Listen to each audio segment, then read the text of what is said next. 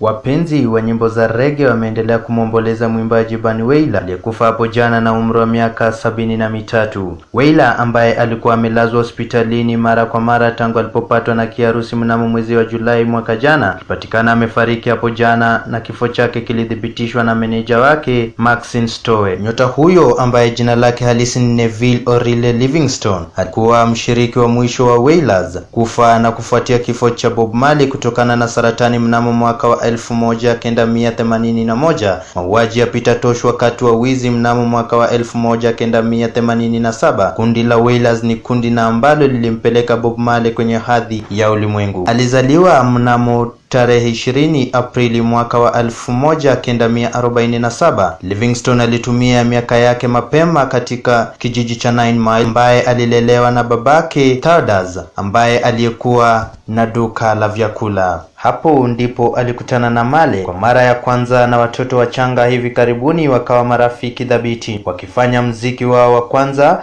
pamoja kwenye shule ya upili ya Junior na shule ya msingi ya Stepney. Kufuatia kifo cha baba yake Bob Marley mnamo mwaka wa elfu moja kenda mia hamsini na tano, mama yake Sedela alihamia kwa baba yake Livingstone. Wavulana wote walilelewa kama ndugu wa kambo, haswa baada ya Sedela na Thaddeus kupata binti mmoja ambaye walimpa jina Pearl. Baada ya kuhamia Trenchtown, Kingston, walikutana na Peter Tosh, kikundi cha sauti ambacho walikiita Wailing Wailers. Eneo hilo lilikuwa maskini na lilikumbwa na vurugu. Livingstone baadaye alikumbuka kujenga gitaa yake ya kwanza kutoka kwa fimbo ya mianzi, waya laini kutoka kwa kebo ya umeme na mfereji mkubwa wa dagaa. Lakini mwimbaji Joe Higgs kwa jina maarufu Godfather wa Reggae aliishi karibu nao akawachukua wavulana chini ya mrengo wake. Chini ya mafunzo yake waliboresha sauti yao, wakiongeza mwimbaji Junior Braithwaite na waimbaji wanaounga mkono Beverly Kelso na Cherry Green kabla ya kufupisha jina lao Wailers. Mnamo Disemba mwaka wa elfu moja kenda mia sitini na tatu bendi hiyo iliingia kwenye studio One maarufu ya Coson Coson Dodd